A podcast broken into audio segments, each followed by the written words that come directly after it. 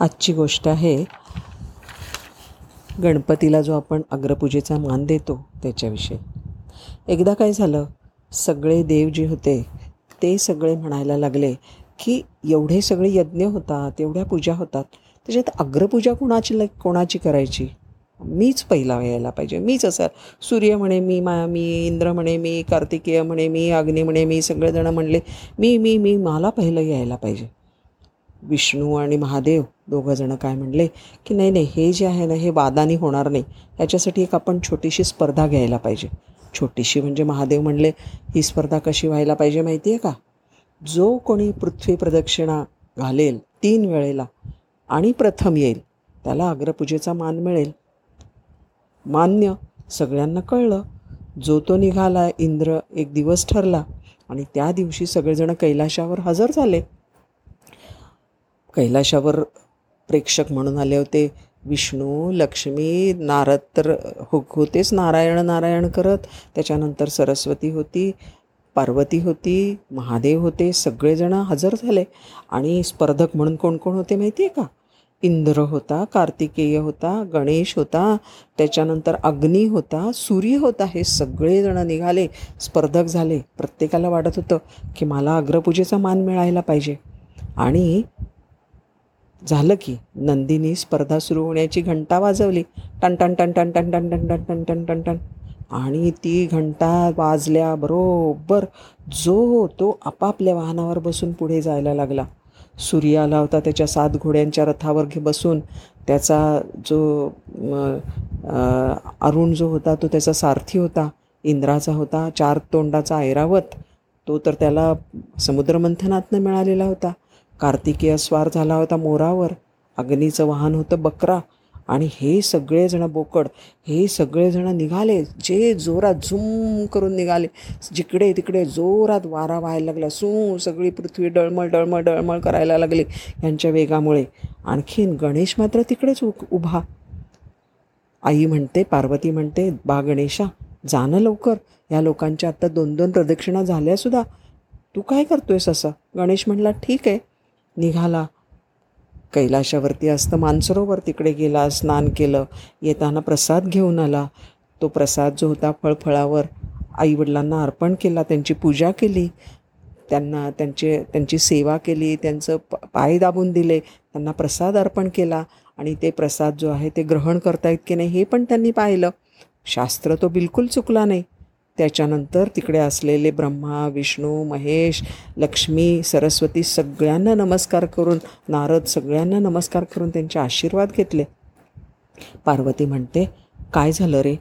तुझ्या प्रदक्षिणा कुठे आहेत? करतो ना आई.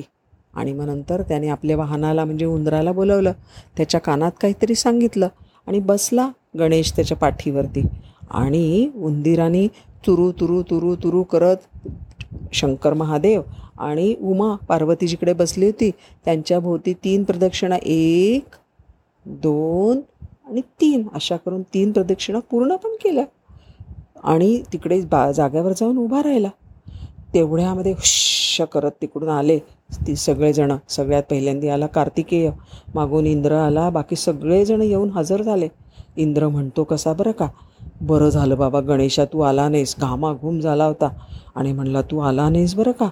केवढे तिकडे थंडी केवढी वादळं माहिती आहे का? अवकाशामध्ये बर्फ केवढा आणि त्या बोचरे वारे होते भयंकर. मध्येच कधी आगडो मुसळायचा कधी आम्हाला ढगातून प्रवास करायला लागायला लागायचा. बरं झालं तू आला नाहीस तुझ्या त्या उंदराला घेऊन. आणि शिवाय तुझा एवढा मोठा देह कसा सावरला असता बरं? गणेश नुसता हसला. आणि तेवढ्यामध्ये विष्णू म्हणाले गणेशाने तर केव्हाच तीन पृथ्वी प्रदक्षिणा पूर्ण केल्यात आणि इकडे आलं आहे सगळेजण असे असं कसं झालं? आम्ही तर कधी पाहिलं नाही सगळेजण म्हणायला लागले. कार्तिकेय नुसता रागाने फणफण फणफण फणफण करायला लागला.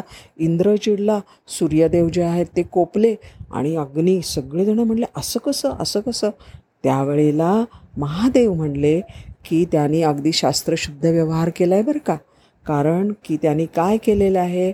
की त्यांनी त्याच्या आईवडील म्हणजे शंकर पार्वती ह्या दोघां ह्या दोघांचं त्यांनी पूजा केली त्यांना प्रसाद अर्पण केला आणि त्यांना तीन प्रदक्षिणा पूर्ण केलेल्या आहेत.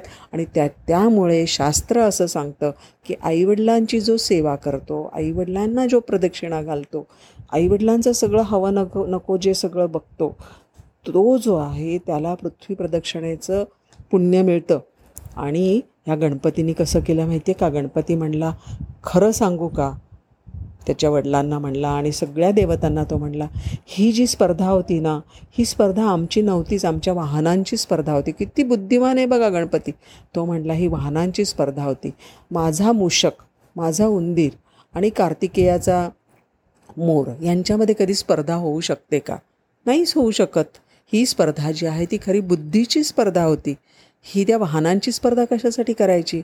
आणि अशा रीतीने त्याला मग नंतर गणपती जिंकला असं घोषित केलं गेलं आणि मग नंतर त्यामुळे गणपतीला नेहमी अग्रपूजेचा मान मिळतो.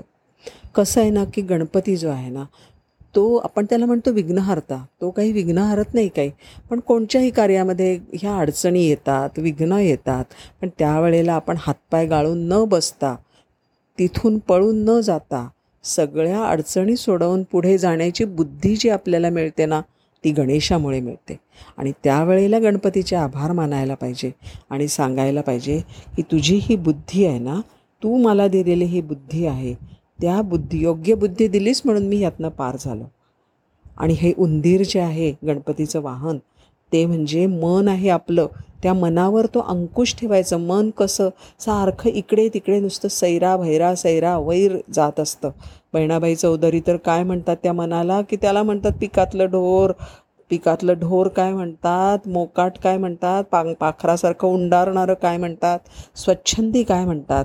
तर असं जे सगळं मन आहे त्या मनावरती जो अंकुश ठेवतो तो म्हणजे गणपती. तर माझ्या मनाला अंकुश ठेवणारा असा जो आहे असा गणपती तू मला प्रसन्न हो म्हणून मी तुझी अग्रपूजा करतो. अशी ही कथा आहे. नमस्कार.